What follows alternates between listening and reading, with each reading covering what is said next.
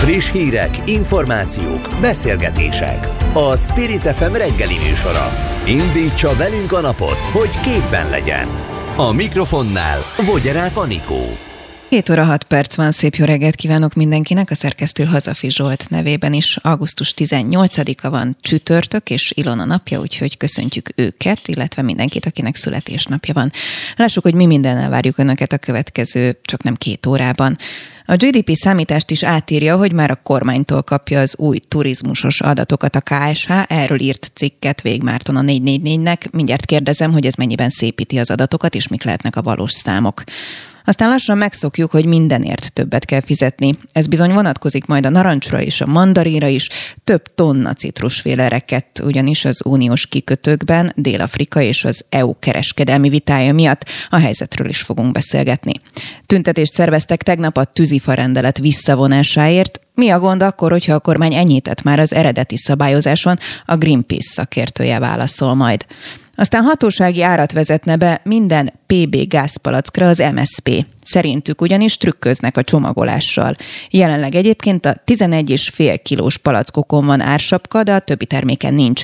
Tóth Bertalan társelnököt kérdezem és a múlt héten megkéselték Salman Rushdie írót egy irodalmi esten Amerikában.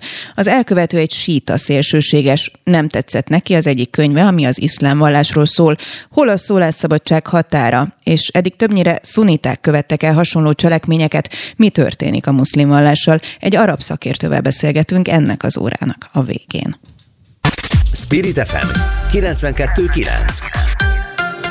A nagyváros hangja a második negyed évben 6,5%-kal nőtt a magyar gazdaság az előző év azonos időszakához képest. A Magyar Nemzeti Bank szerint ősszel még erősebb inflációs nyomás lehet, akár a 20%-ot is elérheti. A G7 már 34% feletti élelmiszerinflációt mért. A napokban pedig ismét gyengült a forint, 400 forint közelében az euró. A gazdasági helyzetről Vég Mártonnal, a 444.hu újságírójával beszélgetünk. Jó reggelt kívánok! Jó reggelt! Az adatok nem szépek, bárhonnan is nézzük őket, ugyanakkor te arra hívott fel a figyelmet az egyik cikkedben, hogy más adatszámítás alapján működik most minden. Ezek kozmetikázott adatok, vagy most miről van szó? Ö, igen, elég érdekes a helyzet. Az a lényeg, hogy nehéz összehasonlításokat végezni, mert tényleg történt egy apró módszertani változtatása, hogy a KSH a turizmusnak a teljesítményét méri, és ugye maga a turizmus is elég nagy százalékban hozzájárul az országos GDP-nek a teljesítményéhez, tehát hogyha a turizmus adat változik, akkor a, a GDP adat is ö, ö, módosulni fog. Ezt nem lehet pontosan megmondani, hogy, hogy mekkora ennek a hatása, de szerintem azért egy, egy apró kis, kis belenyúlás, hogy a, a számításokban mindig segíthet kicsit feljebb tornázni a mutatót. Hogyha lehet elmondani, hogy mi a lényeg ennek a változtatásnak, hogy pár évvel ezelőtt vezették azt be, hogy az összes kis panzió, szálloda, kempinget rákötötték online rendszerre, ez a Nemzeti Turisztikai Adatbázis, tehát ennek az a lényege, hogy ez napi szinten online rá van kötve a minden szálláshely erre az informatikai hálózatra, ami beküldi az adatot a vendégészakákról, vendégszámról, árbevételről, a, a Magyar Turisztika Ügynökségnek, amely egy kormány alá rendelt szervezet, és, ed, és eddig sokáig párhuzamos adatbázisok voltak, volt ez a, a kormányzati adatbázis, illetve volt a hagyományos KSH adatgyűjtés, ami úgy működött, hogy a, a szállodák leadták a forgalmi adatokat az önkormányzatnak, és az önkormányzat küldte el a KSH-nak, de sokkal kevesebb. Ez még egy hagyományosabb módszer volt, nem minden szálloda tartozott bele, vagy ilyen so, sokkal az ilyen 5-6 szobás kisebb szállások erre nem voltak rákötve, tehát igazából a két adatbázis között nagy különbség volt, és éppen most júniusban kötött egy megállapodást a Magyar Turisztika Ügynökség és a KSA, hogy ezen túl a kormány adatait fogják használni, és ezért teljesen megváltoztak, utólag átírták a számokat. Tehát eddig a KSH tudott, nem tudom, 700 szállodáról, most meg hirtelen lett 850 darab szálloda. Tehát ez abszolút belenyúltak a, a metodikába, és innentől összehasonlítatatlan a, a, a dolog, hogy amikor látunk egy számot, hogy a KSH szerint nem tudom, 6%-kal nőtt a vendégészakák szám, akkor már nem tudjuk mi összehasonlítani, mert akkor megváltozott a, a, hasonlít, a, a, a bázis. A szám azért is lehet nagyon izgalmas, mert pont te írták korábban cikket arról, hogy egyébként ugye a Covid helyzet elég jelentősen befolyásolta a hazai turizmus iparágat is, sőt ugye úgy tűnt abból a cikketből, hogy a szállodák negyede nem élte túl a járványt. Igen, igen, hát ez is egy ilyen teljes anomália van a, a rendszerben, mert nyilvánvaló volt, hogy a teljes leállás volt ugye a turizmusban, és amikor ez megtörtént a leállás, akkor a KSH adatai szerint akkor még mint egy ezer szálloda volt a, az országban, mire vége lett a járvány, addigra hirtelen 200-250 szálloda eltűnt. Én akkor ezt megírtam, hogy hoppá, lehet, hogy mégse volt akkor a sikertörténet ez a, ez a gazdasági újraindulás, meg 250 szálloda nem tudott újraindulni. Akkor a KSH nekem azt mondta, hogy hát, hogy itt csak számításbeli anomáliák vannak, itt igazából megvan az a pár szálloda, csak hát valahogy nyoma veszett itt a rendszerben, és lám-lám, most meg hirtelen megint megtalálták igen ezeket a, a, a szállodákat, tehát vala, valami, én csak gyanítom, hogy valamit kutyulnak itt a, a, a, a számításokkal. No, de miért beszélgetünk ugye erről, meg a turizmusról, mint iparágról, hogy függ mindez össze a GDP-vel? Hát úgy függ össze, hogy ugye most kijött ez az adat, hogy a második negyed évben 6,5%-kal nőtt a gazdaság, és a KS eddig azt jelentette, hogy ez például a turizmusnak köszönhető ez a vártnál azért magasabb adat, és hát ez ugye már csak lehet, hogy összeesküvés elmélet, hogyha egy kicsit belenyúltak itt a turizmus adatbázisba, akkor pont ez a vártnál magasabb, ez pont okozhatta ezt. Ez azt jelenti, akkor megpróbálom lefordítani a nem gazdasági újságíró nyelvemre, hogy, hogy igazából az adatok szépnek tűnnek, tehát hogyha elolvassa valaki a KSH jelentését, akkor azt látja, hogy 6,5%-kal nőtt a magyar gazdaság az előző év azonos időszakához képest, ugyanakkor valójában ö, teljesen mást tapasztalhatunk egyébként, amikor mondjuk bemegyünk egy boltba, vagy nem tudom, vásárolunk, vagy elmennénk nyaralni. Hát igen, hát ez, így nehéz összehasonlítani, mert az egyik ugye a GDP, az a, a nemzeti össztermék, a másik, hogyha bemegyünk egy boltba, az az infláció, mm. tehát, tehát ezek így párhuzamosan tudnak egymással menni. Csak az a kérdés például, hogy ez a gazdasági növekedés, amit most így látunk, amit, amit így tényleg, hogy papíron jól néz ki, én aláírom, hogy mindig maradjon ekkora. De ettől függetlenül, ugye, ahogy szokták mondani, a boltban nem tudok GDP-vel fizetni, hanem ott, ott, ott hogy sajnos el, elkérik a, a, a kemény forintot, ami most egy kicsit ugye megint gyengélkedik. Az a kérdés hosszú távú, hogy ez a GDP szint, ez ugye beszéltem sok elemző, hogy ez meddig tartható fönt. Most mindenki azt jósolja, hogy ez is el. Már ugye most is lassulunk ugye igazából, tehát az első negyedévhez képest látjuk azért a lassulást, tehát ahhoz képest már mindenképpen fékez a gazdaság de még nem fékezett be annyira, mint amennyire jósolták. No, beszéljünk egy kicsit akkor a másik oldalról, meg az inflációról, meg a gazdaságról, amit tényleg érzünk mindannyian, mert a GDP az talán egy picit ilyen elvontabb fogalom sokaknak, de hát azt tapasztaljuk, hogyha bemegyünk vásárolni valahova, akkor jóval többet fizetünk, vagy ha így mondjuk nem is feltétlenül tudja valaki, hogy mennyibe került a, nem tudom, a kenyér pár hónappal ezelőtt, azt tudja, hogy bemegyek 10 ezer forintért kb. semmit nem kapok. Az elemzők azt mondják, hogy ősszel ez még durvább lesz, hogy még csak most kezdődik egyébként. Hát a nagyon komoly baj. Te sok elemzővel beszélsz, hogy látják, hogy látod ősszel, mi lesz? Igen, hát akivel én beszélek, mindenki ezt, ezt jósolja. Ugye ennek az az oka, például, hogy megváltozik ugye a rezsi helyzet, nagyon, nagyon belenyúltak ugye a rezsicsökkentés, csökkentés című dologba, ami egyértelműen inflációgeneráló lesz. A kataszabályok is életbe lépnek, aztán ugye a háború miatti energiahelyzet is abszolút egy bizonytalansági tényező, ezek még, a, most ugye még mondják a mezőgazdaságot, már most a KSH is jelezte, ez, meg az aszfalt, ez mind be fog épülni az árakba sajnos, úgyhogy egyértelmű, hogy még ez, még igen, a még növekedni fog az infláció. Eddig ugye a kormányzati kommunikáció az arra volt kiélezve, hogy háborús infláció van, és hogy igazából Brüsszel meg a szankciók az oka annak, hogy itthon rossz a helyzet, próbálok finoman fogalmazni. Ez a kommunikáció meddig tartható fenn? Hát a végtelenségig fent is fogják tartani, ebben biztos vagyok, csak a, az a kérdés, hogy, hogy ez mennyire nyugtatja meg úgymond a, a lakosságot, tehát onnantól igazából lakossági szinten nem fogja nagyon érdekelni szerintem az embereket, hogy most ez mi okozta az inflációt, hogy én is bár saját pénztárcámon is látom, hogy fogyogat a hónap vége fele, tehát ez egyre több embernél ö, látszódni fog, és onnantól kommunikáció szinten elég sok mindent lehet mondani, mint ahogy mondtak is az elmúlt években.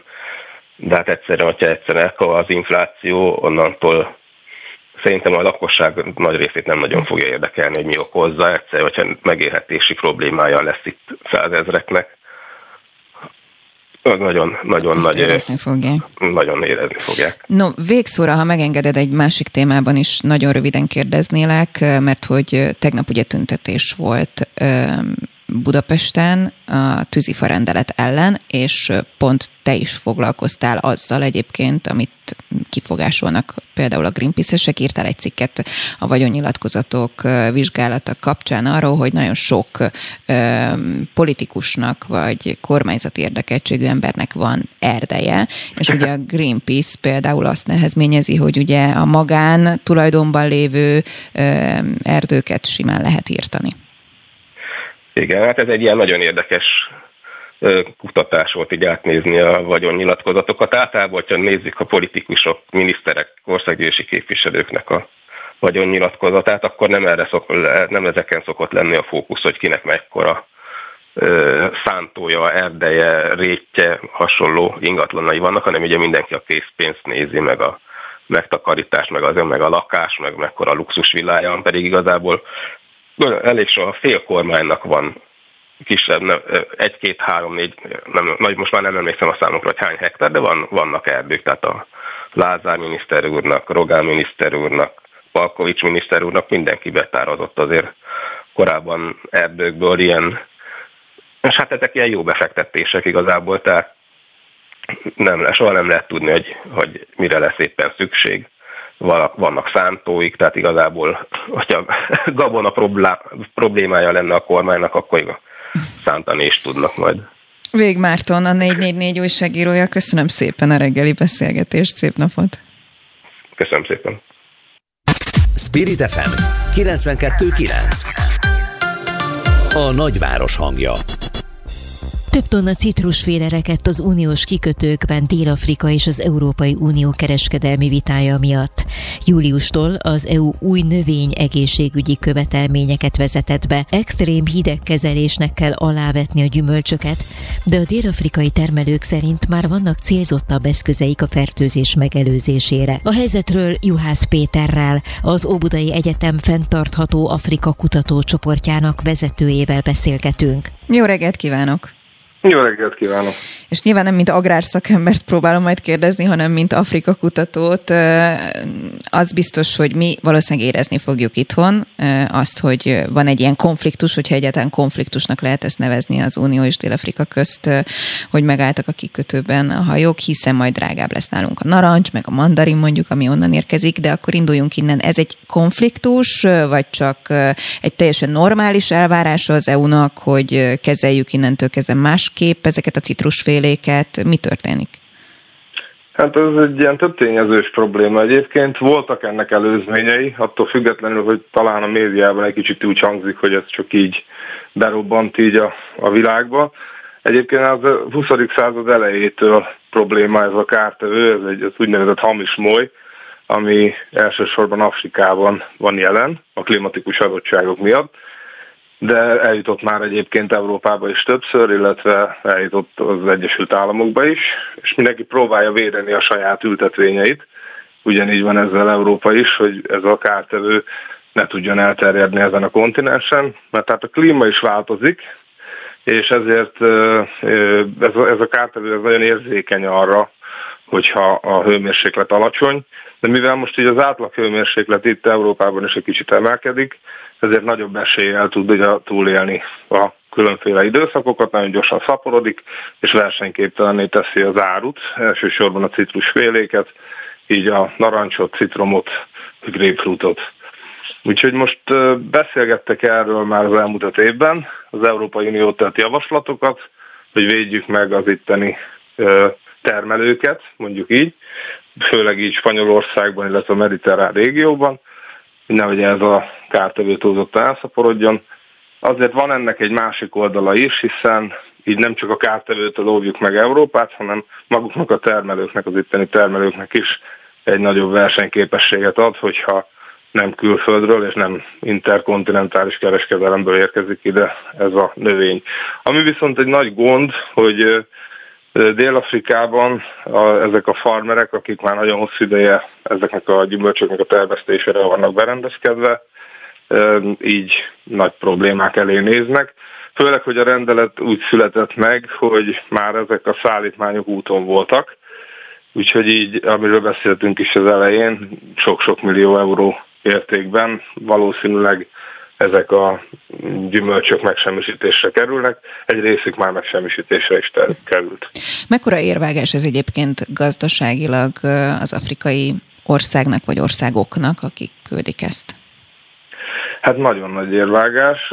Most itt elsősorban a dél-afrikai országokról, a dél-afrikai köztársaságról beszélünk, ahol a klimatikus adottságok elsősorban alkalmasak.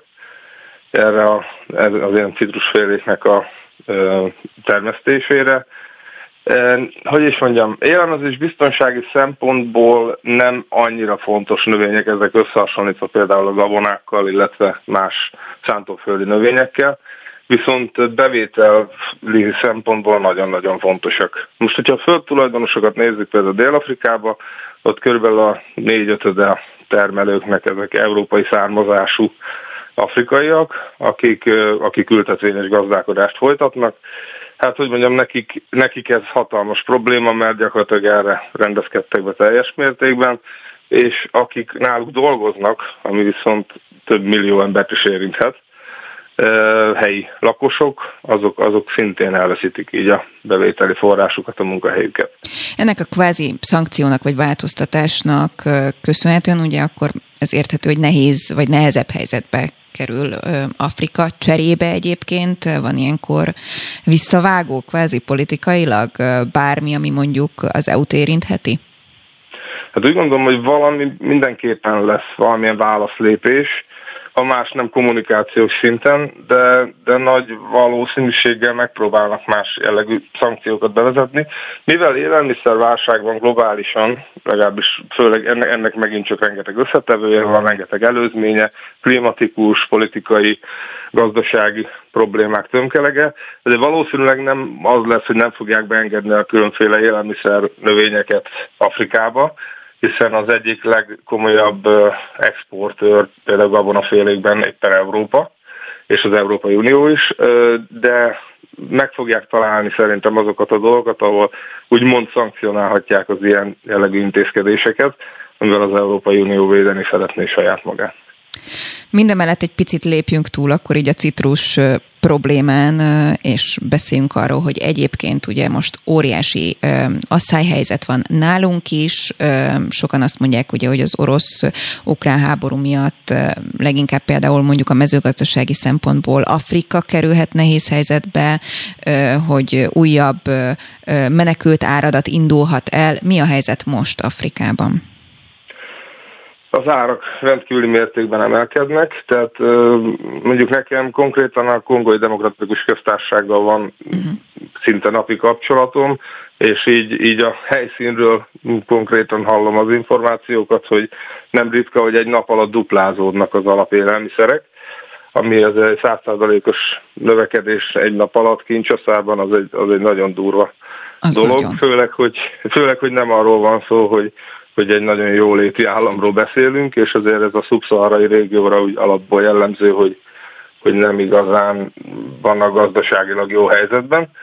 És hát így, így a szakterület is, akár mint agráros, akár mint közgazdász, azt gondolom, hogy az alap az az élelmiszer. Tehát azután tudunk majd akármilyen más problémákról beszélni, hogyha már mindenki jól lakott, utána lehet majd oktatásról, utána lehet majd egészségügyről. Első körben ezt valahogy biztosítani kell. Ukrajna és Oroszország nagyon fontos beszállítói az afrikai kontinensnek, úgyhogy ezért is van ez a kritikus helyzet többek között, illetve az, hogy a klíma is elég komolyan változott az elmúlt időszakban, és a szárazság az nem csak Európában, hanem az afrikai kontinensen is jelen van. Például az elmúlt három évben a Kongóban, legalábbis a kelet-kongói régióban a kettő, három, négy esős évszakban egy-kettő már lassan hiányzik. Akkor ön szerint várható egy újabb menekült hullám, hiszen ezek az emberek, hogyha nem jutnak élelmiszerhez, vízhez, elindulnak, ami teljesen logikus. Én, hát az Afrikán belüli migráció az gyakorlatilag folyamatos. Most így országon belül, ami jellemző, hogy a vidékről beköltöznek a városokba, ami még élhetetlenebbé teszi a városokat, hiszen nincsen megfelelően kiépített szennyvízhálózat, semmilyen közmű, az úthálózat szegényes, és hát ilyen túlzsufolt helyek jönnek létre. Ez igaz a fejlettebb gazdasággal rendelkező Dél-Afrikára, de ugyanúgy igaz a, a teljesen a sokkal visszamaradottabb más régiókra. Tehát az elmúlt tíz évben láttam olyat saját szememmel, hogy egy két-háromszáz ezeres városkából lett egy közel három milliós város. És ez tíz év alatt, ami megint csak rendkívül extrém rövid idő. Nem csoda, hogy így élhetetlen, nincs megfelelő mennyiségű munkahely, de mégis bemenekülnek több tényező sokokból az emberek a városokba, és hát utána onnan pedig tömegesen mennek tovább az ország másik részébe, esetleg át is mennek a határokon, és aki megteheti ilyen-olyan módon, az pedig a fejlett régióba szeretne eljutni, így többek között az Európai Unió területére. Juhász Péter az Óbudai Egyetem fenntartató Afrika kutatócsoportjának vezetője. Köszönöm szépen. Nagyon szépen köszönöm, viszontalásra. Friss hírek, információk, beszélgetések. A Spirit FM reggeli műsora. Indítsa velünk a napot, hogy képben legyen. A műsorvezető Vogyerák Anikó. Tüntetés szerveztek tegnap délutára szakmai és civil szervezetek, hogy a kormány vonja vissza a tűzifa rendeletet. Azt kifogásolják, hogy ugyan az agrárminiszter enyhített a szabályozáson, de ez nem vonatkozik minden védett erdőre, például magánerdőkre sem, ott továbbra is lehetséges a tarvágás. A részletekről a Greenpeace képviseletében Rodics Katalint kérdezzük. Jó reggelt kívánok! Jó reggelt kívánok! No, mi az, amit módosítottak, és miért nem elégséges ez? Először is tudni kell, hogy ez nem egy valódi módosítás volt. A miniszter kiadott egy utasítást, ami egyedül esetleg az állami erdészeti ZRT igazgatóira vonatkozhat, de senki másra, hiszen egy miniszteri utasítással, ami nem jogszabály, nem lehet felülírni egy kormányrendeletet. Tehát mi szerintünk ez csak egy nagyon ügyes kommunikációs fogás volt, hogy ki vegye a szelet a vitorlájából a tüntetőknek, hiszen a gyakorlatban semmit nem jelent, egy jogszabály életben van, ha valaki elmegy és kivágja a fákat a védett területen, vagy tarvágást csinál, még csak nem is lehet felelősségre vonni, hiszen egy hatályban lévő jogszabály alapján cselekedett. Úgyhogy ez a gyakorlatban semmit nem ér, ezért követeljük azt most tegnap is a tüntetésen, hogy az egész rendeletet úgy, ahogy van, vonják vissza. Ön szerint ez reális követelés? Tehát jelen gazdasági helyzetben ugye például arra való hivatkozással is született meg ez a rendelet, hogy a rezsicsökkentés csökkentése miatt sokan majd megpróbálnak visszaállni a fafűtésre. Hát először is tudnunk kell, hogy mint ahogy azt az illetékes államtitkár is elmondta, elég olyan akác ültetvény van, amivel ezt esetlegesen fedezni lehetne elméletileg, és nem kellene a védett erdeinket, a valódi erdeinket, amiből nagyon-nagyon kevés van, és egyedül az Orbán kormány alatt 2016 volt az az év, amikor egy évszázad után csökkent Magyarországon a valódi erdőterület. Ez nagyon fontos. Minden kormány igyekezett az erdősítést növelni, a valódi erdőket növelni, és 2016 óta csökken a hazai erdőknek, a valódi erdőknek, ahogy mondtam, a száma. A másik, illetve a területe, a másik, ami nagyon fontos, hogy amit most kivágnak fa az abszolút alkalmatlan arra, hogy ezzel tüzeljenek, mert vizes. Annak legalább másfél-két évet kellene száraznia ahhoz, hogy abból tényleg valamilyen tüzelőanyag legyen, a magyar lakásoknak a jó részébe, ha belegondol itt a városokban is, de még falun is, nagyon sok helyen eltűntek azok a kájhák, azok a lehetőségek, amik fatüzelésre alkalmasak, kémény sincs. Tehát ez egy teljesen álságos, és valójában egy nagyon szűk gazdasági érdekcsoportnak a anyagi további gazdagodását próbálják elérni, amit az is bizonyít, hogy kiderült, hogy már márciusban, tehát mielőtt még itt a gazdasági meg, meg válsághelyzet odáig fajult, hogy háború, és arra lehet hivatkozni, hogy fölmentek a gázolaj árak. Azelőtt már az államtitkár egy feljegyzést írt a miniszternek, hogy a Covid alatt megnőtt a, a fa anyag, alapanyag iránti igény, és nőnek az árak, és kérte, hogy törölje el a természetvédelmi korlátozásokat, hogy több fát vághassanak ki, és többet adhassanak el. Úgyhogy ebből látszik, hogy itt nem arról van szó, hogy most hirtelen segíteni akarják a magyar lakosságot, akit egyébként segíteni kellene. Tehát mi is azt mondjuk, hogy biztosítani kell az embereknek azt a fűtőanyagot, amivel átvészelik a telet de erre rengeteg más módszer is van, és lett is volna az elmúlt tíz évben, ha nem betonba költöttük volna az Európai Uniós támogatásnak a nagyon nagy százalékát, Ez hanem term- erre. Természetvédelmi kérdés, vagy gazdasági kérdés? Ez természetvédelmi kérdés most, hogy ezt az őrült rendeletet, amit egy iszonyú forró nyár után vagy közben épeszű ember meg nem hoz, hogy kivágja azokat az erdőket, amiket, amik még egy kicsit élhetővé teszik ezt az országot.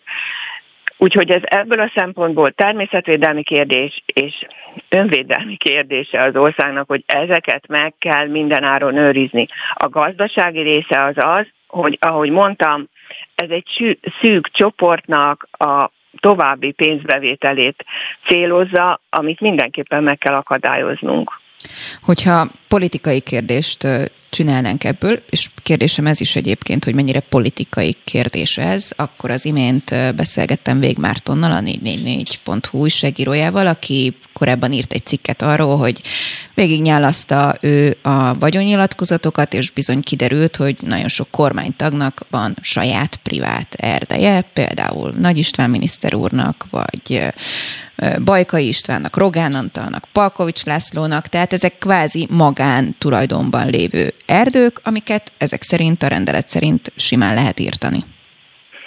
Igen, tehát nem a NER és a kormányhoz közel tagoknak lesz gondja a fűtés, és nem ők lesznek nehéz helyzetbe a rezsicsökkentés megszüntetése után, hanem tényleg a egyes szegény emberek, amúgy nekik valószínűleg lenne elég pénzük arra is, hogy kifizessék a gáz és villanyszámlájukat, de éppen ezért nem jelent semmit például ez a miniszteri utasítás, mert ez magánerdőkre abszolút nem vonatkozhat. Maximum, ahogy mondtam, az állami erdészeti ZRT vezérigazgatóinak lehetett azt mondani, hogyha lehet, ne vágják tarra a védett erdeinket, és ne vágják ki a fákat, amikor fészkelnek rajta a madarak.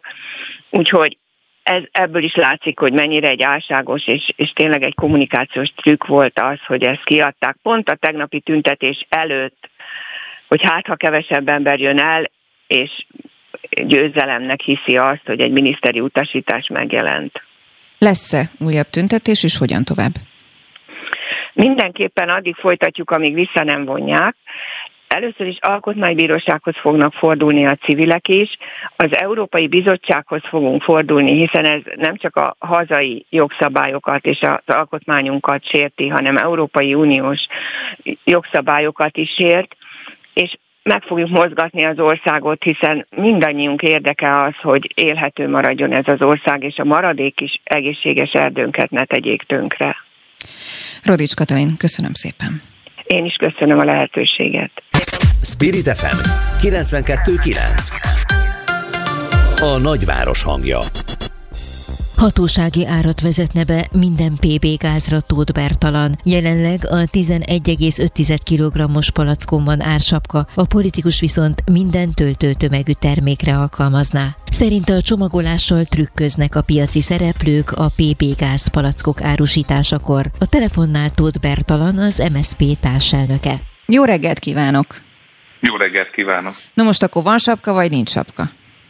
Hát a 11,5 kg-os PV gáz palackon van hatósági ár, az összes többi nincsen, miután a földgáz törvény ezt az egy kategóriát tartalmazza. Ugye eddig ezzel nem volt probléma, a forgalmazók, kereskedők, többek között a MOL is ilyen kiszerelésben szállítottak ki az eladó helyekre ezeket a háztartási PB gázpalcokat. Nyilván van ennél kisebb, ugye, amit akár grillezésre szoktak használni, de azért mégis ez az, amit a konyhákba, vagy akár más fűtési mód esetében használni szokta. Ugye most, hogy elszálltak az energiaárak, mert ugye ezt még mindig nehéz értelmeznem, miután Szijjártó Péter és Orbán Viktor is azt mondta, hogy van orosz gáz, és ez garantálja az olcsó gázt a magyar lakosság számára. Tehát azért ez még mindig egy kérdés, hogy akkor ez így van-e. De amióta ezek a gázára elszállt, a forgalmazók elkezdtek trükközni, például a MOL 10,9 kg-os gázpalackkal kezdett el kereskedni, azt kezdte el kiszállítani. Ugye a 11,5 kg-os 5100 forint körül volt, ez a kisebb méretű, ez viszont már több mint 7000 forint. Mi az, amit tapasztalok, hogyha kimegyek, hát ezt benzinkutaknál is tudom kapni. Bevallom, hogy például pont a, a gázpalackokat nem figyeltem az elmúlt hetekben, amikor tankolni jártam arra. Kvázi hiányzik a 11,5 kg-os?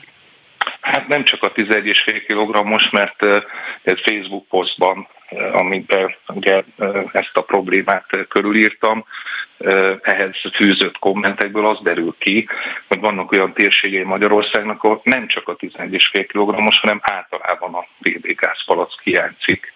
Úgyhogy ennek is érdemes lenne megvizsgálni az okát, hogy működik a forgalmazás, miért alakul ki ebben hiány. Nagyon keveset beszélnek nyilván nyilvánosságban erről, de rengeteg embert érint, tehát nagyon sok lakossági jelzést is kaptam, én is kaptak képviselőtársaim is, ezért nyújtottam be azt a törvényjavaslatot, amely kiküszöbölni ezt a trükközést és megszüntetni, amit a forgalmazók most elkezdtek. Amúgy csak szeretném jelezni, hogy még idén márciusban a rezsivédelmi biztosunk német Szilárd is ígéretet tett arra, hogy ilyen kijátszását a jogszabálynak nem fogják engedni, semmi nem változott azóta. Ha hiányzik eleve, akkor miben segíthet a helyzeten egy mindenre vonatkozó ársapka? Hát egyrészt azért lehet kapni gázpalckot, nem az egész országban hiányzik. Nyilván most a kiemelt nyaralóvezetek, ahol nem lehet kapni. Nagyon sok jelzést kaptam azzal kapcsolatban, hogy a Balaton környékén nem lehet gázpalackot kapni. Nyilván most a nyár el fog múlni, meg kell vizsgálni, hogyan lehet ezt a hiányt megszüntetni, mert nagyon sokan azért, és ráadásul olyan térségeiben az országnak, amelyek nem arról íresek, hogy ez az energiaáremelkedés annyira könnyen fogják venni, ott nagy szükség van a PB gázpalackra, és az olcsó PB gázpalackra, úgyhogy bízom benne, hogy ez a kezdeményezés ez meghallgatásra talál. Amúgy nem kellene törvényt módosítani, veszélyhelyzet van, tehát a kormány kormányrendelettel is ezt el tudna intézni. Mint ahogy sokan ugye elvileg fatüzeléssel próbálhatják meg kikerülni azt, hogy jóval többet kelljen fizetniük majd a rezsiért. Az imént ön előtt egyébként a Greenpeace munkatársával beszélgettünk, aki a tegnapi demonstráción is részt vett, ugye az erdőrendelet visszavonását szeretnék, mint ahogy egyébként az LMP kezdeményezi ugye a fakivágással kapcsolatos rendelet visszavonását is alkotmánybírósághoz fordulnak, hogy mondják ki a rendelet alaptörvény ellenességét. Erről mi az önök álláspontja? Hát miután az alkotmánybírósághoz legalább 50 képviselőnek az aláírás, az alkotmánybírósághoz forduláshoz 50 képviselő aláírása szükséges, ezért megkeresett minket is az LMP. az MSZP képviselőcsoportját, mi támogatjuk ezt a beadványt, és mi is szeretnénk, hogyha ezt a törvényt visszavonnánk. De a tűzifára visszatérve, a tűzifán nincs hatósági ár, tehát nem ársapkás a tűzifa, több mint 800 ezer háztartás fűtött eddig fával, ez a szám most biztos, hogy növekedni fog. Hát én nekem a, az a meggyőződésem, hogy a gázárát nem kellett volna ilyen mértékben, ilyen brutálisan megemelni, ami elvileg nem is indokolt, mert hát az orosz gáz szerződés az létezik, tehát nem a fatüzelést kellene fölpörgetni, hanem más megoldásba kéne gondolkodni. Ha már Ezsi, akkor még egy ehhez kapcsolódó kérdésem van így a végére. Egy hónappal ezelőtt körülbelül feltett egy kérdést a kormánynak arról, hogy mi az oka annak, hogy az opuszti gáz, eh, aki a földgáz elosztásért felel, eh, ráadásul egy olyan térségben, ahol ahol azért nem a leggazdagabb emberek élnek, eh, mégis sokkal többet fizetnek a földgázért, mint az ország más területein élők. Kapott-e erre választ? Hát semmilyen érdemi választ nem kaptam. Koncsófia válaszolt, aki annak a térségnek az egyik országgyűlési képviselője, ahol sajnos ez a e, pluszköltség megjelenik. Ráadásul az is kiderült, hogy a Tigáz igazgatóságában ül az édesanyja. E, tehát választ nem kaptam erre. 2010-ig e, egységes volt a háztartási alapdíj országosan, tehát ez az elosztói díj, hát valami oknál fogva ez megváltozott, és magasabb árat szabott meg hatósági árat a kormányzat, a Fidesz az opusztigás számára. Ez egy átlagfogyasztásos családi vagy csak családnál Észak-Magyarországon ez 8000 forint plusz költséget jelent. Persze lehet azt mondani, hogy ez nem olyan nagy összeg, ez éves szinten van, de az embereknek minden forintra szükségük van, és olyan térségben, hátrányos helyzetű, egyszerűen érthetetlen, hogy miért fizetnek többet a gázért, mint mondjuk a fővárosban, ahol kétszer akkora az átlagkerese. Tóth Bertalan az MSZP társelnöke, köszönöm. Én is köszönöm szépen. Spirit FM 92.9 A nagyváros hangja Múlt pénteken megkéselték Salman Rushdie írót egy irodalmi esten. Az elkövető egy 24 éves New Jersey államban élő férfi, aki a hírek szerint szimpatizált a síta szélsőségesekkel. Az írót évek óta fenyegették, miután megírta a Sátáni versek című 1988-ban megjelent művét. Irán kategorikusan tagadja, hogy bármi köze lenne Rushdie megtámadásához. Hogy miért fenyegették évek óta az írót, arról Seifo Omar Ádámmal Gáborral, az Aviciának közel-kelet kutatások intézetének kutatójával beszélgetünk. Jó reggelt kívánok! Jó reggelt kívánok, üdvözlöm a hallgatókat! Sok szempontból izgalmas világpolitikai, megvallási tekintetben ez az eset. Szeretném, hogyha ezt elmagyarázná nekünk, és kifejtené majd azt is, hogy egyébként mit jelent az, hogy síta és nem szunita volt a támadó, mert már ez is érdekes, de talán induljunk onnan, hogy igazából a támadó ugye azzal indokolta azt, hogy megkéselte az írót, hogy sértő az iszlám vallásra nézve, amit ő írt korábban ugye sokaknak szerintem rögtön a, a párizsi merénylet jut eszébe. Igen, ez egy régi történet, 1988-ig kell visszamenni, amikor is Salman Rushdie megírta a művét, a sátáni verseket. Tudni kell, hogy a művenek, a műnek az alapja, tehát az az állítás, miszerint Mohamed próféta nem csak Istentől, hanem a sátántól is kapott sukalmazást, és a mekkai lakókat három istennőnek az imádására szólította fel. Ezek nagyon régi 7. századi muszlim szövegekben is ott vannak. Aztán a későbbiekben vallástudó konszenzusosan ezt kiírták onnan. Ami igazán fontos, a politikai kontextus, hiszen Salman Rushdie az írásában egy radikális vallási hitszónokot is kivonyolt, akit nagyon könnyű volt megfeleltetni a korabeli Khomeini ajatollaknak, aki 79-ben végvitte az iráni iszlám forradalmat, majd 1988-ban, amikor is megjelent ez a könyv, akkor ért véget az irak-iráni háború, Khomeini ajatollak megpróbálta a maga pozícióját, geopolitikai pozícióját megerősíteni a közel-keleti síta közösségekben, és gyakorlatilag ez egy politikai tett volt Komejnéltől részéről, hogy fetvát adott ki Rasdi ellen, amivel gyakorlatilag azt üzente, hogy neki autoritása van arra, hogy kimondjon egy ilyen ítéletet. Ez sokkal inkább egy, egy politikai és nem egy vallási tett volt annak idején. Ez azt is jelenti, hogy a szólásszabadságnak lassan más lesz a határa egyébként? Egyáltalán szólásszabadságról, vagy művészi kifejezés szabadságáról beszélünk? Miről van itt szó? Rösti részéről ez szintén részlegesen politikai és részlegesen egy vallási, vagy hát leginkább egy, vallá, egy politikai kinyilatkoztatás volt, vagy véleményformálás annak idején. Ez azért is volt egy nagyon fontos kultúrtörténeti, vagy politikai momentum, mert ez volt az első olyan alkalom, amikor a nyugati közvélemény találkozott a politikai iszlámnak ezzel a radikális megnyilvánulásával, ami a nyugati értelmezésben vett szólásszabadságot korlátozná valamilyen módon. Azóta természetesen ez a folyamat már tovább indult. Itt viszont továbbra is fontos kihangsúlyozni, hogy a, a sátáni versek története az eléggé specifikus, leginkább a síta vetülete miatt, hiszen az elmúlt időszakban, az elmúlt egy-két évtizedben leginkább legalábbis a nemzetközi porondon a szunnita radikalizmussal találkoztunk. Ez a síta radikalizmus. No, ez mit jelent ez a fordulat? Egyáltalán fordulat, vagy egy egyedi eset ön szerint? Ez, ez most egy eléggé specifikus eset. Azt látjuk azért, hogy az, az iszlám világnak hozzávetőleg 10% a síta, a maradék része szunnita. A síta világ, legalábbis a 12 imámos síta világ, ami amilyenek mondhatjuk, hogy legnagyobb hatalma Irán, egy centralizált vallást képzel el, a szunnita világ az pedig a protestantizmushoz hasonlóan decentralizált. Tehát ha születik egy fatva, az nem igazán érvénye, az érvényes lehet arra, aki magának érvényesnek tartja, de nem feltétlenül számít.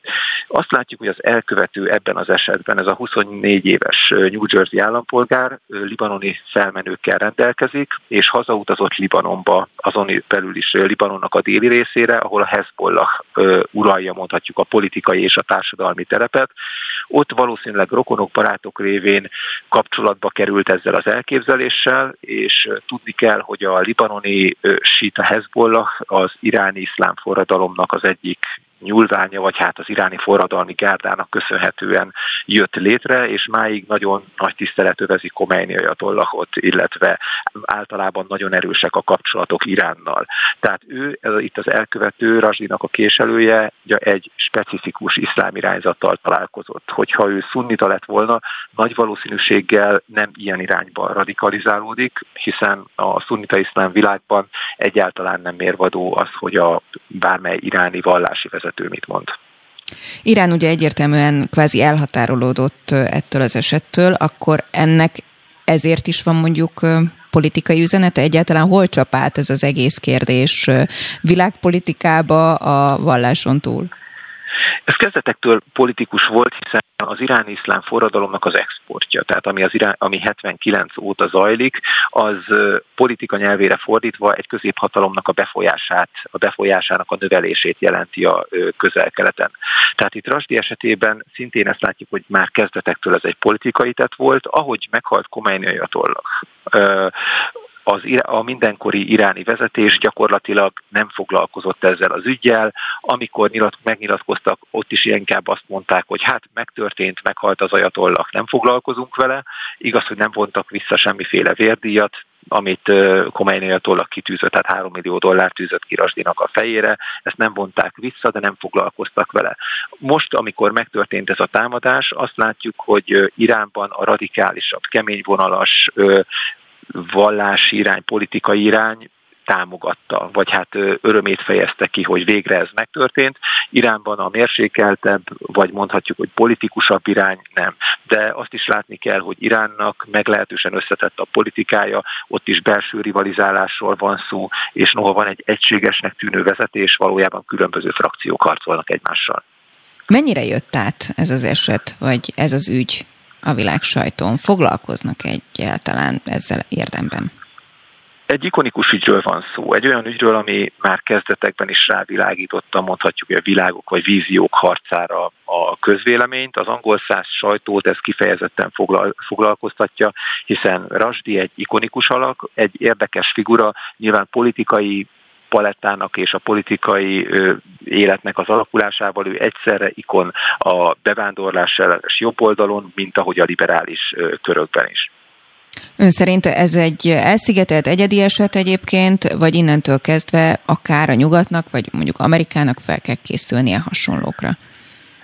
Rasdi ugye egy nagyon specifikus eset, éppen a síta vetület miatt, éppen egyéb politikai kontextusok miatt, általánosságban viszont azt láttuk az elmúlt évtizedben, hogy hát az identitásválságok és identitáskereséseknek a korát éljük, amikor is az interneten köszönhetően az egyének el tudnak szakadni a valós társadalmi kötelékeiktől, újra tudják magukat képzelni, maguk identitását újra tudják építeni a virtuális térben, ahol mindig fognak találni valakit, aki hozzájuk hasonló, aki a tetteiket bátorítja, legalábbis támogatja.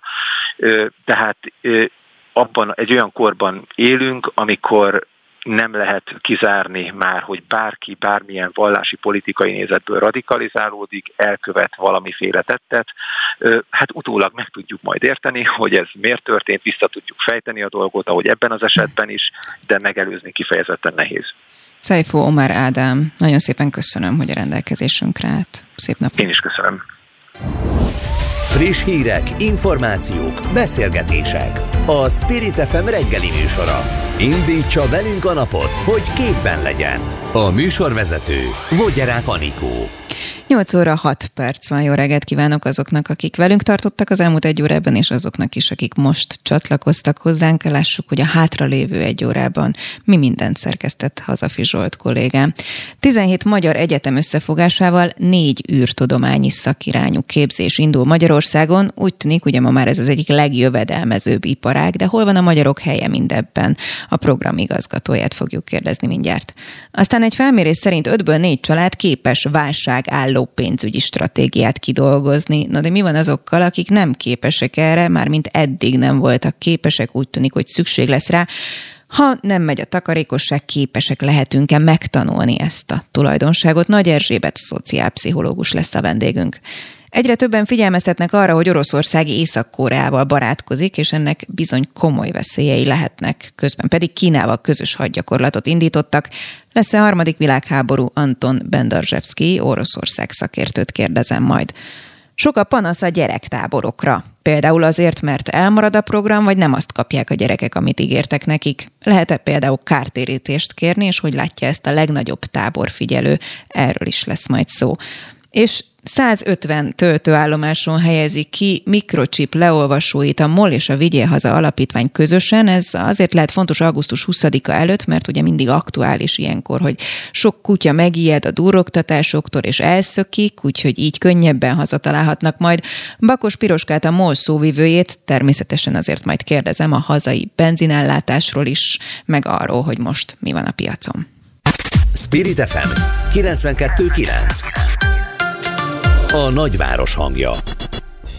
17 magyar egyetem összefogásával négy űrtudományi szakirányú továbbképzés indul Magyarországon az Unispace program részeként. A részletekről Parag Biankát, az Unispace program igazgatóját kérdezzük. Jó reggelt kívánok! Jó reggelt kívánok! Mi ez az új négy szakirány?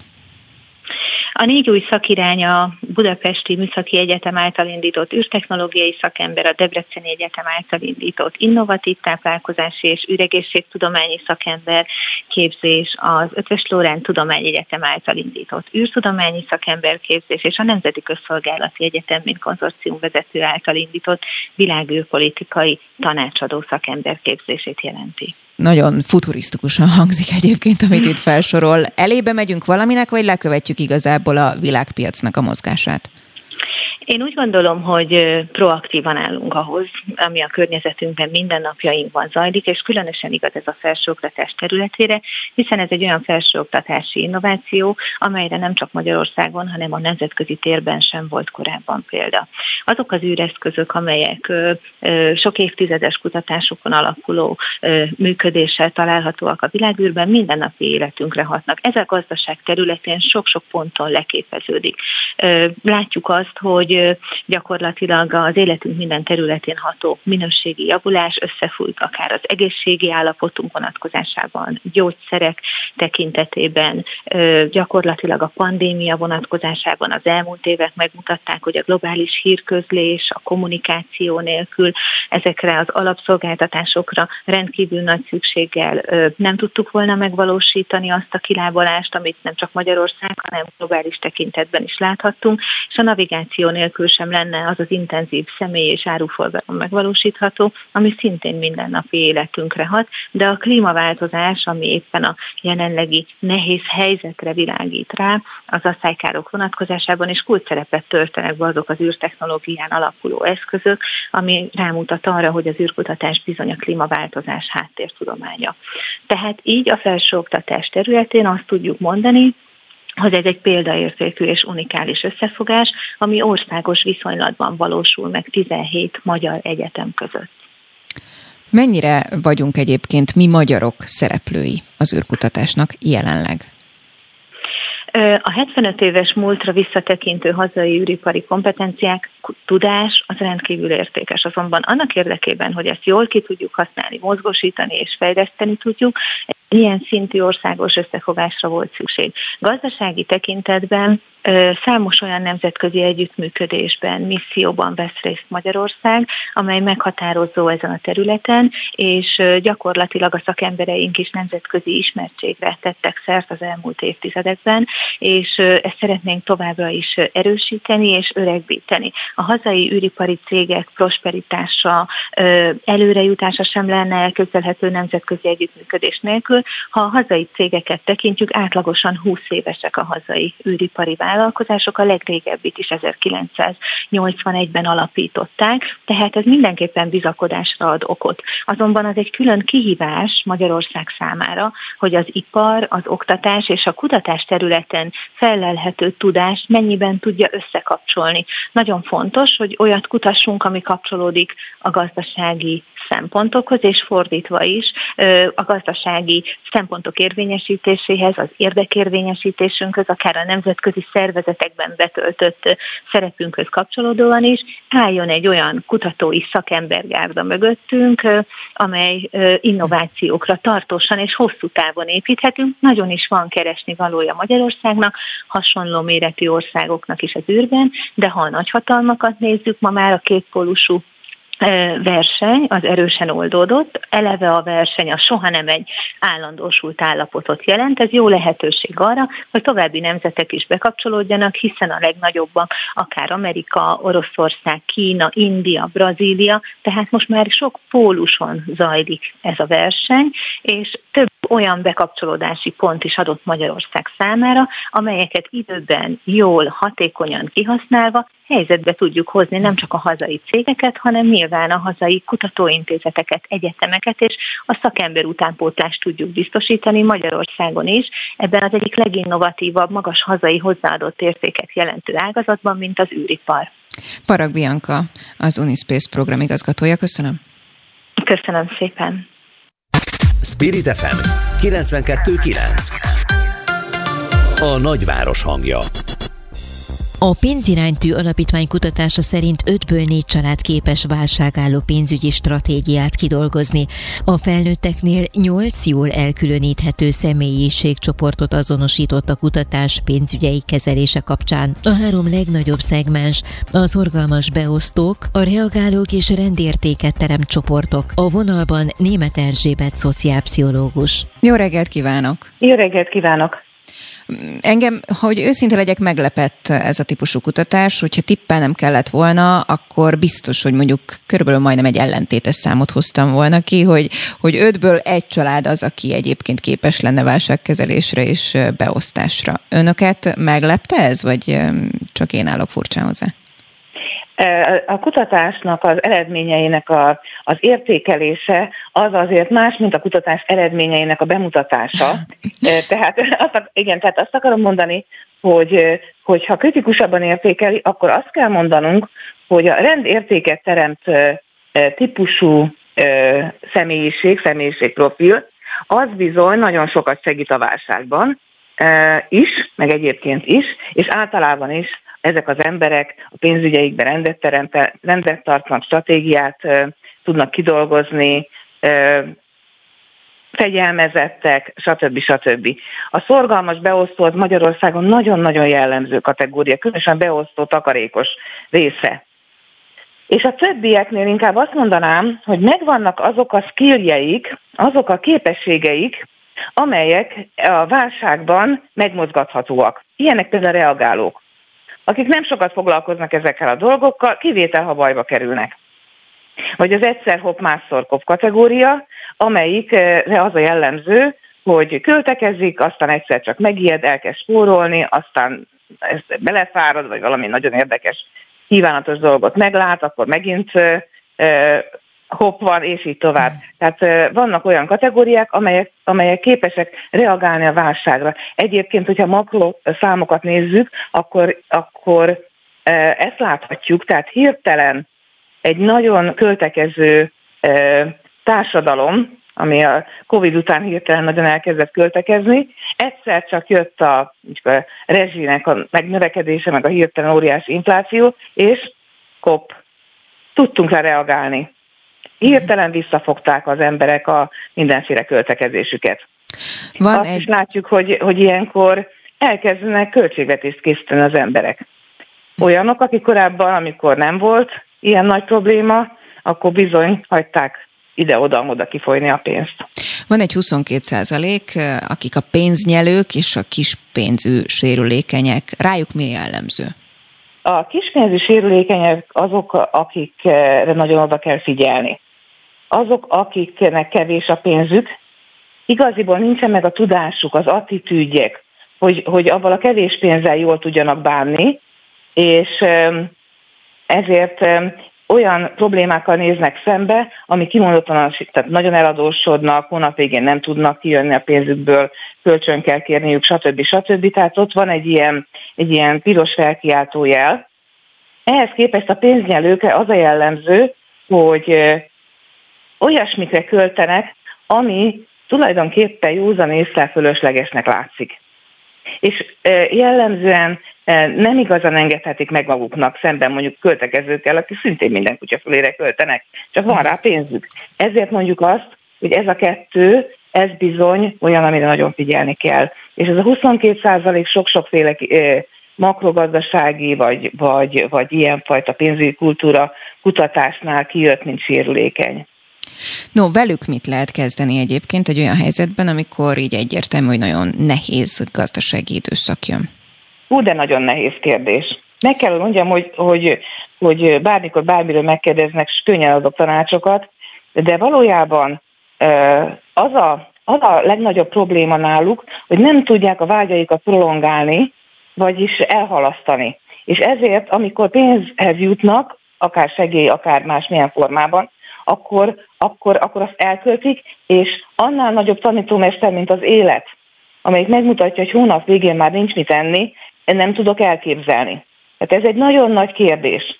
Vizsgáltuk azt, hogy egyébként vannak-e, nem ebben a kutatásban, más kutatásban, hogy vannak-e kimondottan nekik szóló segítségek, képzések, és viszonylag kevés van, pedig velük külön kellene foglalkozni, ezek felnőtt emberek, tehát nem olyan könnyű hozzájuk eljutni, és és nagyon fontos az, hogy a jogszabályok, a bankoknak a, a leírása is olyan egyszerűek legyenek, hogy, hogy tanulatlan, egyszerű emberek is meg tudják érteni, közvetlenül kell nekik segíteni, hogy hogyan kell megtakarítani, hogyan kell az adósságaikat átrendezni, szinte mentorálni kell őket, mert... Tanulható ez? És akkor ez a végszóra a kérdésem, mint szociálpszichológushoz, hogy oké, okay, hogy mondjuk lenne egy ilyen tanfolyam, de ez az attitűd, vagy ez a képesség, ez elsajátítható? Vagy így szocializálódtunk?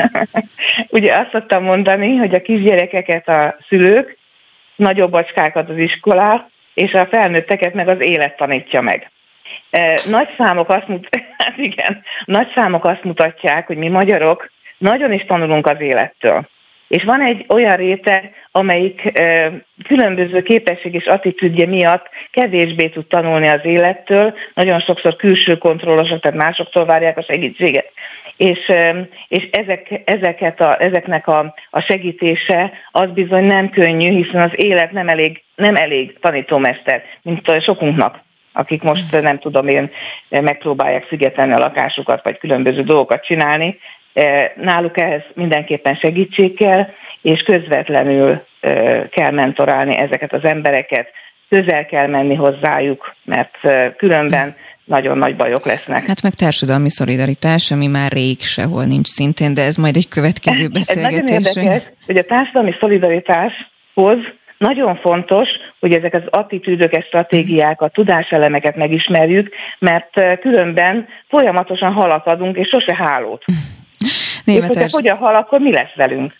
Német Erzsébet, szociálpszichológus, hosszan tudnánk erről szerintem még beszélni, és ígérem, hogy majd fogunk is. Köszönöm. Én köszönöm. Viszont hallásra. Spirit FM 92.9 A nagyváros hangja Vladimir Putyin baráti üzenetet küldött Kim Jong-un észak-koreai vezetőnek.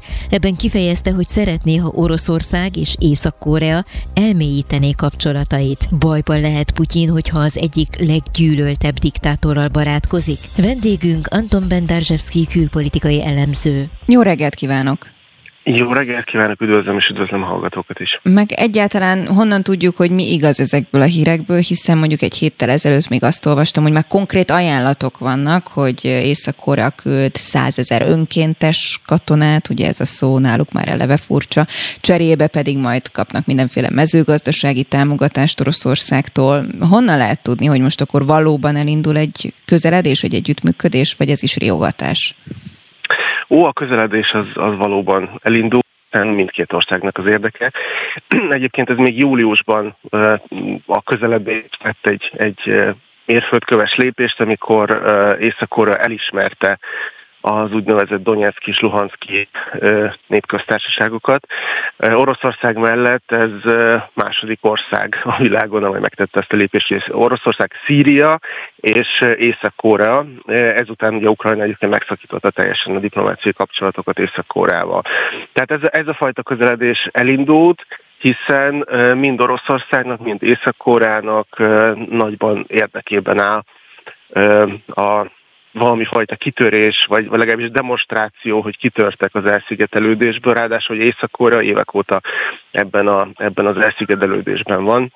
És hát azt is lehet mondani, hogy számukra az orosz-ukrán háború rendkívül kedvezően hat, eh, ahogy egyébként néhány évvel ezelőtt az amerikai-kínai eh, feszültség vagy egy kereskedelmi háború, az is eh, nagyon kedvezően hatott, szinte megmentette Kim Jong-un rendszerét a a, a problémáktól, és most hasonló hatással lehet az orosz-ukrán háború, hiszen azok az országok, amelyektől Észak-Korea többek között függ kereskedelmileg, Kína és Oroszország, Eddig egyébként megszavazták az Észak-Koreával szembeni szankciókat 2017-18-ban. Most segítenek Észak-Koreának, hiszen ellentétbe kerültek a világ többi, többi részével. Miért ijesztő ez?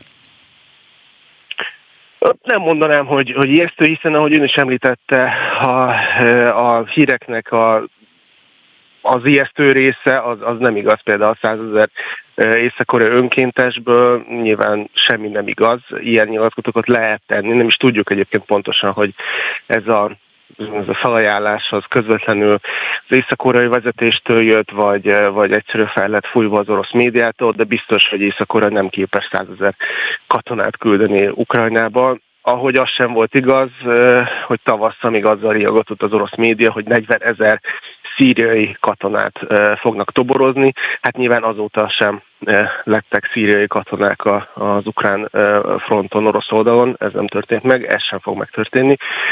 Tehát ilyen szempontból nem sok olyan politikai nyilatkozat van, ami inkább csak hát tényleg riogatást vagy zsarolást szolgálja. A közeledés ténye valós, Észak-Korea nagyban függ, vagy hát szüksége van mondjuk Oroszországra és Kínára.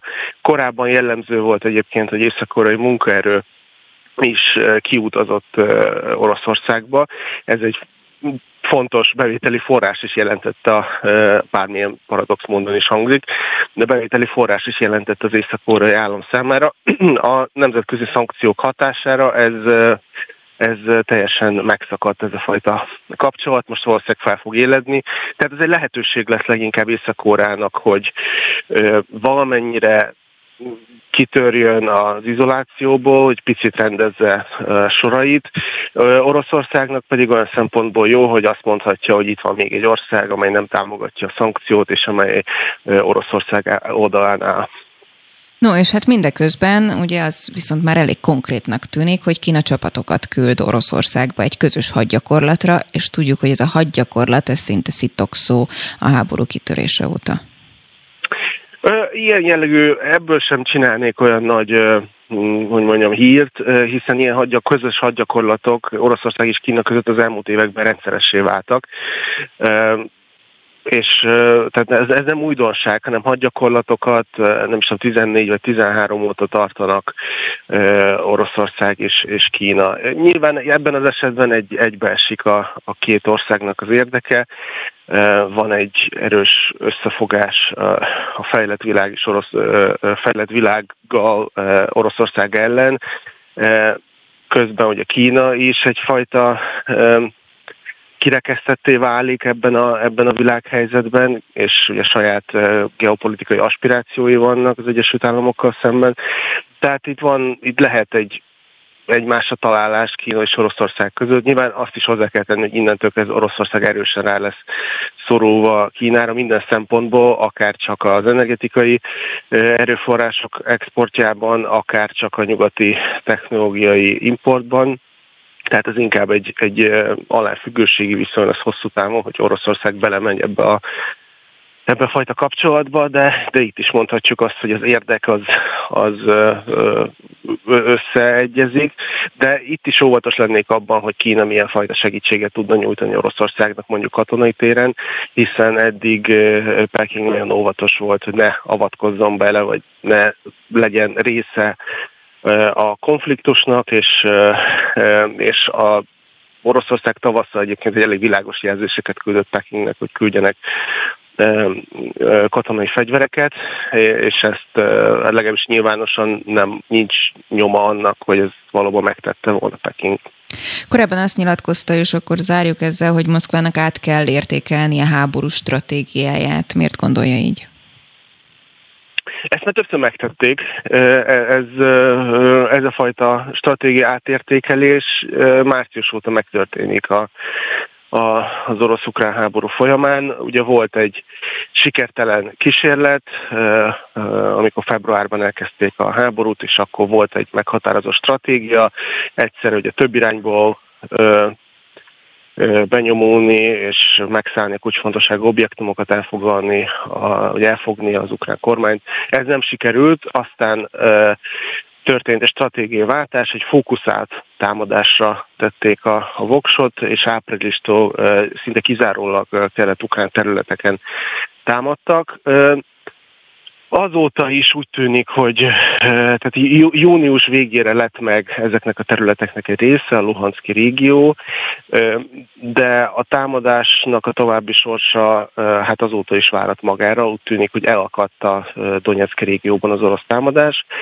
Most megint csak ugye át, átértékelik az eddigi helyzetet, amiben a nyugati fegyverek is nagy változást hoztak, hiszen az orosz csapatoknak az utánpótlása vasúton történt, alapvetően úgy, hogy a katonai frontvonalak közelébe hozták a, a, a katonai a lőszert, a, a haditechnikát, majd onnan pedig teherautóval uh, vitték a frontra. Ez, ezt a lehetőséget ugye elvették tőlük az ukránok, mivel a, a nyugati fegyverek uh, egészen messze az orosz frontvonalak mögé elérnek, és az oroszok most lépéskényszerre lépéskényszerben vannak, átcsoportosították az erőket Herson térségében, és most valami fajta védekezést látunk, hiszen Ukrajna régóta bejelentette, hogy ellentámadásra készül Hersonban. A lényeg a lényeg, hogy én azt gondolom, hogy az oroszoknak van még egy,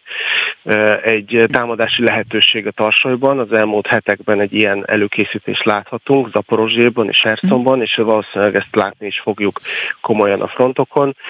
Mm, de aztán nem tudom, hogy, hogy képesek -e lesznek további területi nyereséget szerezni. Anton Bendarzsevski külpolitikai jellemző, nagyon szépen köszönöm, köszönöm az érthető magyarázatot, szép napot!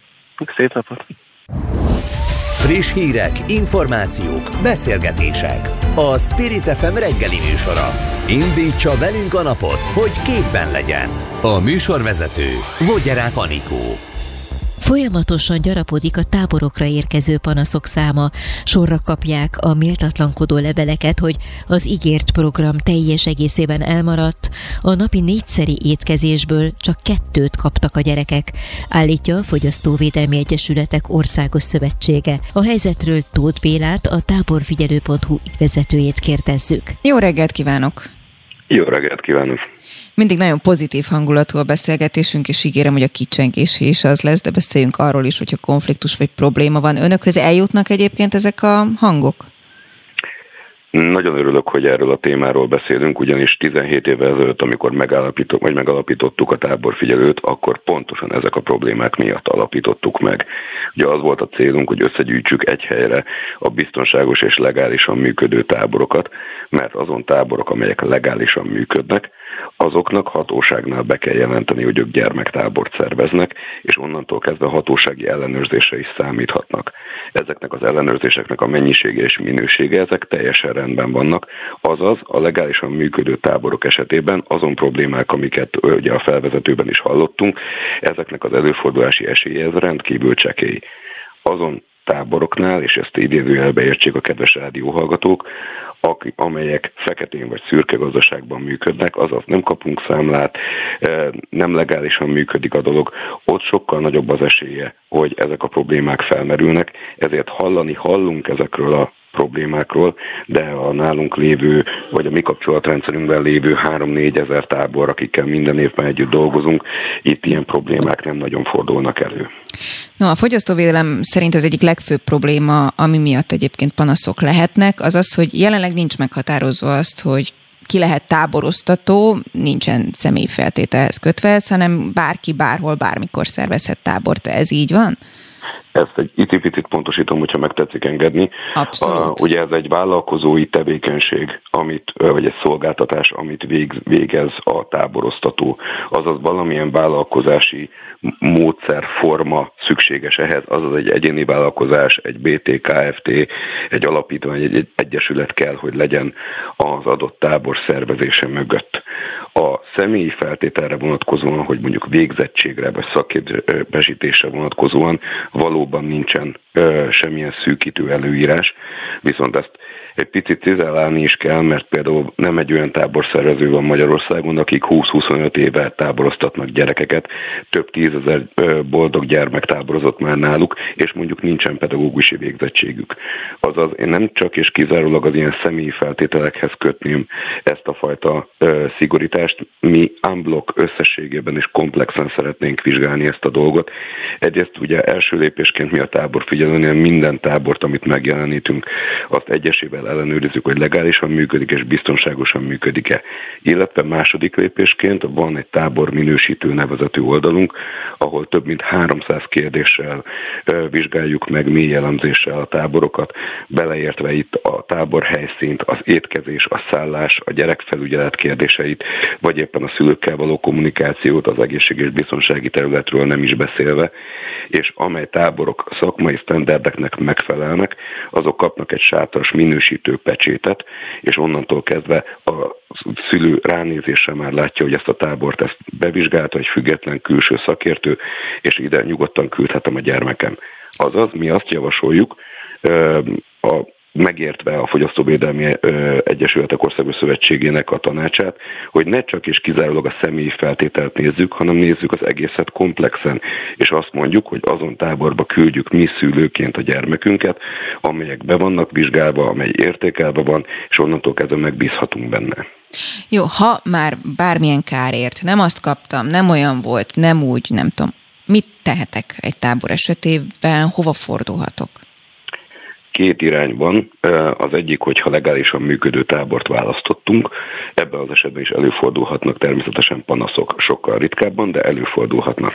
Ebben az esetben nyilván első körben a táborosztatóval kell ö, egyeztetni, hogyha ez az egyeztetés az nem ö, jut eredményre, ebben az esetben akár a NAV-hoz, akár a fogyasztóvédelmez, akár az ANTS-hez lehet fordulni, attól függően, hogy éppen melyik vagy milyen területet érint a mi panaszunk. Abban az esetben viszont, és az a másik oldal, és erre szeretném nagyon fölhívni a rádióhallgatók figyelmét, hogyha a fekete vagy szürke gazdaságban lévő tábort választottunk, és most egyszerűsítem a példát, egy póni lovaglás, amiért fizetett a szülő, nem valósult meg, akkor onnantól kezdve gyakorlatilag széttehetjük a kezünket, mert nem kaptunk számlát, nem volt egy megállapodás, egy legalább egy jelentkezési lap, amit mind a két fél aláírt, azaz ez jogilag nem létező ügylet, ami megtörtént a szülő, illetve az idézőjeles táboroztató között. Azaz ebben az esetben a tanulópénzt fizetjük meg, és megtanuljuk azt, hogy csak legálisan működő tábort válaszunk, mert egyéb lehetőségünk arra, hogy érdemben érteket érvényesítsünk nem nagyon van. No, akkor picit végszóra beszéljünk arról is, hogy egyébként milyen volt a szezon a táboroztatás szempontjából. Elindult azért itt nyáron egy gazdasági válság is, voltak-e visszamondások? Egyáltalán ön most hogyan értékeli a szezont?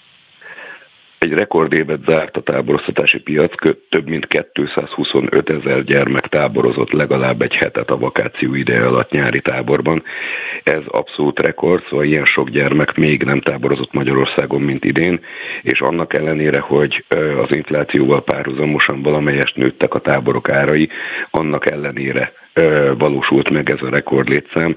Valószínűsíthetően ennek köze van az évelei személyi jövedelmadó visszatérítéshez, hogy egy részét ennek a családok a táboroztatásra is fordították, és hát a legnépszerűbb táborok a katonai táborok, a kalandtáborok, az angol, illetve a sporttáborok voltak, de nagyon sok különleges tábor is jelent meg. Volt például 3D nyomtatás táborunk, vagy éppen ö, olyan katonai táborunk, ami ahova nem egy hétre, hanem egy hónapra küldték a gyerekeket, de volt YouTube videókészítő táborunk, vagy éppen a focit és a golfot ötvöző futgolf táborunk is. Úgyhogy alapvetően összességében azt kell mondjam, hogy a panaszok száma az, eh, ahogy a Fogyasztóvédelmi Egyesület is jelzi, az valamelyest megnőtt, ez nyilván a kereslet növekedésének a hatása is, szóval jóval többen keresünk tábort, de összességében általánosan ugye nagyon pozitívan zártuk ezt az évet. Tóth Béla, a táborfigyelő.hu ügyvezetője, köszönöm. Én is nagyon köszönöm.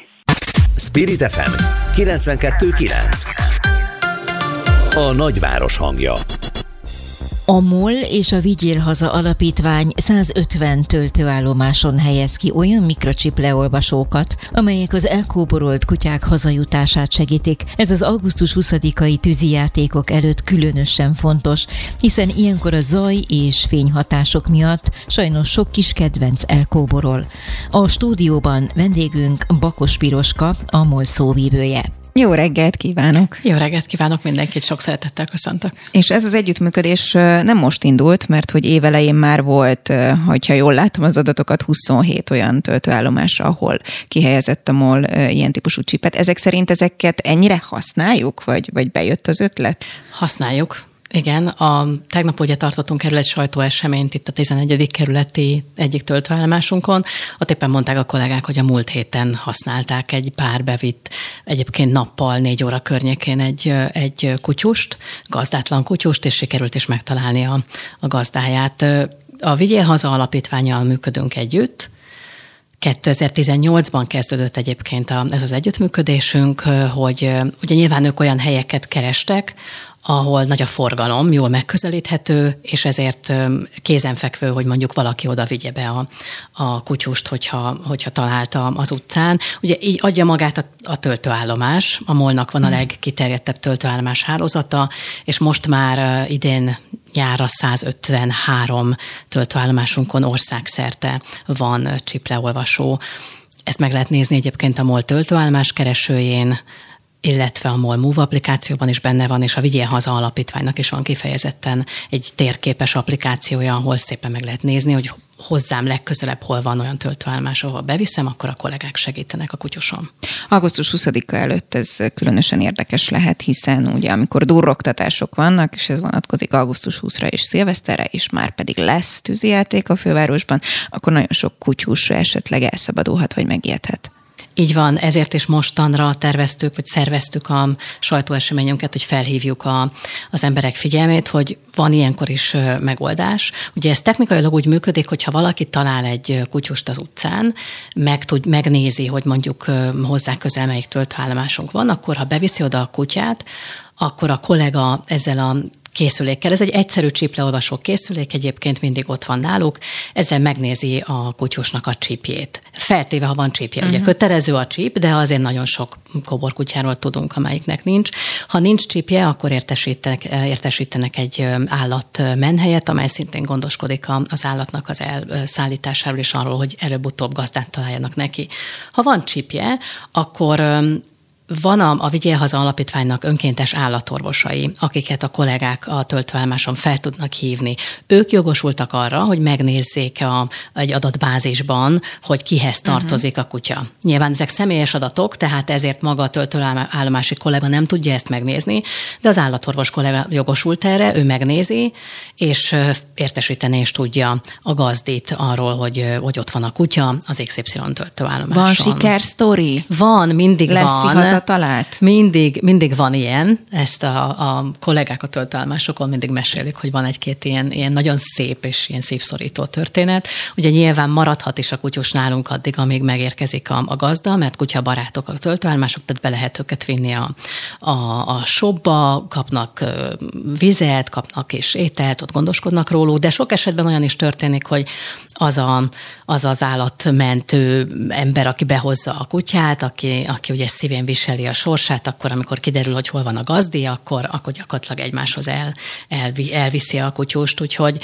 de vannak ilyen szép történetek, a, amire a hoztok is szívesen emlékeznek, hogy amikor bejött a kis és megérkezett a gazdia, és Úgyhogy igen. Van bármi jelzés egyébként a töltőállomáson arra vonatkozóan, hogyha én mondjuk éppen nem applikáción keresztül, vagy bárhol nézem meg, hogy látok egy matricát, vagy igen, akármit, igen, hogy igen, itt ki, bizony lehet ilyet csinálni? Igen, ki is vannak matricázva ezek a töltőállomások, kutyus, kutyus van rajta, úgyhogy meg lehet így is nézni. No, ezeket is lehet figyelni, pláne így augusztus 20-a előtt nagy segítség lehet, de hát az utóbbi hetekben nem ezért szerepelt a MOL a hírekben, úgyhogy beszéljünk egy kicsit erről is Pánikvásárlás indult az utóbbi napokban, hetekben. Én magam is szembesültem azzal, és szerintem sokan, hogyha nem is feltétlen molnál, de hogy mondjuk csak a sokadik kútnál, vagy a molnál nagy sorállással tudtunk tankolni. Mi most a helyzetkép? Azt tudom elmondani, hogy most nyugodtabb a helyzet az elmúlt napoknak a, az adatai alapján. Talán mindenki egy picit megnyugodott, reméljük van, ez így is marad. Igen, nem voltak akkora forgalmaink, hogyha érzékeltessem, hogyha tavaly nyárhoz képest nézzük, általában ilyenkor a nyári napokon 5-6 millió liter üzemanyagot szoktunk eladni a hálózatban. A múlt héten volt olyan, amikor 9 vagy 10 millió liter ment el csak a MOL hálózatában, ami egy óriási emelkedés és óriási szám. Nyilván ez, ez aznak is köszönhető, ugye, hogy máshol nem, sokszor nem találnak máshol üzemanyagot, ugye nincs import az ársapka miatt, ugye senkinek nem éri meg külföldről behozni üzemanyagot. Korábban azért ez az üzemanyagforgalom 30%-át tette ki. Ez szinte eltűnt a, a, a benzinkutakról, ez az import, úgyhogy nagyon sokakat mi szolgálunk ki molként. 260 új szerződést kötöttünk március óta partnerekkel, például független kiskutakkal is, akik korábban nem tőlünk vásároltak, hogy őket is kiszolgáljuk. De nyilván hát azért a, a lehetőségek végesek, hogy mennyi üzemanyagunk van, mennyit tudunk, aztán mennyit tudunk kiszállítani, de egyébként most a hétvégére mi extra kapacitásokkal készülünk, tehát a logisztikában extra kamionokkal, sofőrökkel, egyébként ez már gyakorlatilag hetek óta így van, úgyhogy igyekszünk helytállni, tehát ha rajtunk múlik, akkor, akkor mi meg fogjuk oldani a helyzetet. Mindenkitől azt kérjük, hogy ne pánikból, ne rohamszerűen tankoljon, hanem úgy, ahogy szokott. Nyilván ne hagyja azt, hogy mondjuk a, az, a tankja kiürüljön, de nem, nem kell pánikból tankolni. Akkor most így az augusztus 20-ai hétvégére ezek szerint akkor nagyobb kapacitással, vagy készül a arra, hogy újabb roham lehet? Abszolút felkészültünk, felkészültünk erre, reméljük, hogy nem lesz akkora roham, de, de fel vagyunk rá készülve. Bakos Piroska, a MOL szóvivője. Köszönöm szépen. Én is köszönöm. Böngésző. Mivel foglalkoznak a vezető internetes portálok? Hogyan találnak egyes híreket? Mire kattintanak a legtöbben? Böngésző. A Spirit FM reggeli műsorának online lapszemléje. Címlapsztorik, értekezések, izgalmas információk. Böngésző. Hazafi Zsolt kollégámmal jó reggelt kívánok itt is. Szép jó reggelt kívánok a kedves hallgatóknak. Mi a három, amiből választhatok? Mi a három? Ö, három, de a legérdekesebb számomra, hogy a Putyin ö, úr ö, tudja, hogy mi kell a nőknek. Tehát egy ilyen címet oh. adtam. Ö, ez egy hír a 24.hu-n. Végre van valaki. Egy, van egy nap híre, hír, ahol egy nagy botrány van a finn miniszterelnök körül, elképesztő botrány, egy, ugye egy hölgyről van szó, szavakat se találok erre a botrányra, és hát van egy, egy Milyen jó, hogy nem neked olyan kellett cikket írni. Tör, török medve, medvebocs, aki belopta magát a törökök szívében. Mert melyik érdekel téged? Na hát nyilván kezdjük akkor Putyinnal. Na, ha te most orosz hölgy vagy, akkor tudnál keresni ö, egészen pontosan egy millió rubelt, ami több mint 6,5 millió forint, és tudnák kapni egy olyan címet, hogy hős anya. Amivel? Amivel... Én az vagyok egyébként, csak mondom, de... Ezt, ezt a díjat Stalin alapította 1944-ben, ugye, mert a világháború miatt nagyon-nagyon lecsökkent a lélekszám Szovjetunióba, és ezt hozta vissza most Vladimir Putyin, hogy újra lehet hős anyának lenni. Mi kell hozzá? Ö, nem annyira nehéz, vagy hát hogy mondjam, nekem így férfiként nem tűnik annyira nehéznek, de lehet, hogy te máshogy fogalmazol. Tíz orosz állampolgárságú gyermeknek kell életet adni. Azt a mindenit. Tehát azok, akik tíz gyermeket szülnek, azok megkapják ezt a hős anya. Lehet, hogy lassan itthon is kitalálnak majd valamilyen címet és egy orosz zászlóval ellátott aranyérmeket is kapnak majd a pénzjutalom mellett. Tehát nem tudom, hogy ez így ez így, ugye van ez, volt ez a híres film a Mel Gibsonnak, azt hiszem, hogy mi kell a nőnek, vagy nem tudom, Mel Gibson volt-e, vagy, de volt egy ilyen film, amikor egy férfi belátotta a hölgyeknek a gondolkozásába. Lehet, hogy Vladimir Putyin is eljutott erre a szintre, hogy tudja azt, hogy mi kell az orosz hölgyeknek. Nem tudom, hogy szerint egy jó helyen kapizsgál? Abszolút biztos vagyok benne, hogy innen fúj a szél, pláne, hogy amerikai filmeket néz Putyin. A másik kettő közül melyik az, ami téged tűzbe hoz, és nem hagy hidegen? No, hagyom, hogy szavazzon Bakos Piroska is, mert hogy nem titok, hogy itt maradt még velünk a stúdióban. Tehát van egy botrányos hírünk, meg valami macis hírünk. Válasz, akkor te egy következő. Én a fén, fén, fén hölgyet szeretném, miniszterelnök. Na, mi a botrány? Van szó, hogy igen, mi a botrány. Igen, igen, Kíváncsi vagyok. Az a botrány, hogy feltöltött egy videófelvételt arról, hogy hogy bulizik, úgy bulizik, mint egy 36 éves hölgy, vidáman, jókedvűen, de ebből nagy botrány van, hogy lehet-e így bulizni egy miniszterelnöknek. Engem különben mindig meglep az, amikor olyan botrányok vannak egyes országokban, hogy például, hogy valaki abba bukik bele, hogy mondjuk a Covid idő alatt a kollégái kimentek a Tesco-ba és vásároltak alkoholt és buliztak, tehát ugye ezek a, ezek a legnagyobb problémák egy társadalomban. Most Finnországban hatalmas botrány van arról, hogy a finn miniszterelnök asszony Sanna Marin az bulizott a barátnőivel, de úgy, ahogy egy fiatal hölgy szokott, tehát semmi extra nincs, de úgy gondolják, hogy ez illetlen a miniszterelnöki Ez egyébként egy, egy tök izgalmas kérdés, és bólogat a Piri is. Miért? Mert mindketten voltunk képernyősek, sőt, hát ugye szóvivő asszony ma is fontos posztban van, és nyilván én is, és ezáltal céget képviselünk. És egyébként hát, ez mindig kérdés volt, hogy, hogy mi nem titok, hogy barátnők vagyunk, hogyha mondjuk csajbuli van, akkor azért nem tudod úgy elengedni magadat, vagy mondjuk inkább egymáshoz szerveztük, és akkor ott barátkozunk, meg iszogatunk, mert, mert mégis képviselsz valamit. És Ugyanakkor hát meg egyetértek az ellenpontjával is, hogy miért ne bulizhatna ugyanúgy, Ugye a filmminiszterelnök asszonyt a, a ruházata miatt is a múltkor nagyon-nagyon hát sokan megkurcolták, mert akkor is, is olyan, mint a Sziget, nem a, nem a itteni Sziget, de volt egy ilyen szabadtéri koncert, volt. és mondjuk egy sortban, bőrcsekiben, nagyon jól nézett ki egyébként, de nyilván ott is ez a kérdés jött elő, hogy hát ő egy országot képvisel, ő neki abszolút kilóg abból a, a abból a előírásból, hogy neki hogy kellene kinéznie. De kérdés, hogy ezt ma mindenképpen ilyen szigorúan kell, kell vennünk. Biztos, hogy vannak ilyenek, hát tényleg én sem szoktam, vagy azt gondolom egyikünk sem, Igen. Manikóval nem, úgy, nem öltözik úgy nagyon kihívóan, mert pontosan tudjuk, hogy ez esetleg visszaeshet ránk, és Jól nem értem, jó, az de... angol, angol királyi családban is ez az egyik probléma oka, hogy az egyik pár az nagyon laza, és nem tartják be a protokollt, a másik pár viszont megtartja minden protokollt, és ezért ott, nagy, ott is nagy vita van, hogy mit csinált a Vilmos és a hirtelen akartam mondani a másik. Katalin, az a Harry és Igen. a Meghan. A Harry és a Meghan, Harry és a Meghannél van ez, hogy ők, hogy ők nagyon nagyon, Túl nagyon... normális életet élnek. Jó, de az még megint egy ellenpont, amit hozol szerintem, mert hogy ott nem létező protokollok vannak a királyi családban, hogy pontosan hány centinek kell lenni a tűsarkunak, meg hogy harisnya nélkül soha az életbe sehova, meg és a többi. De egyébként meg valahol ez szép, meg tiszteletre méltó szerintem, hogy valamit ennyire, ennyire őriznek a normál határokon belül, ami ugye most azért itt tolódik ki, de nekem az például egy tiszteletre méltó dolog, hogy Akkor ők, te Katarinos ők, vagy. ők, ehhez, ők ehhez ragaszkodnak. no, Maci sírt a végére.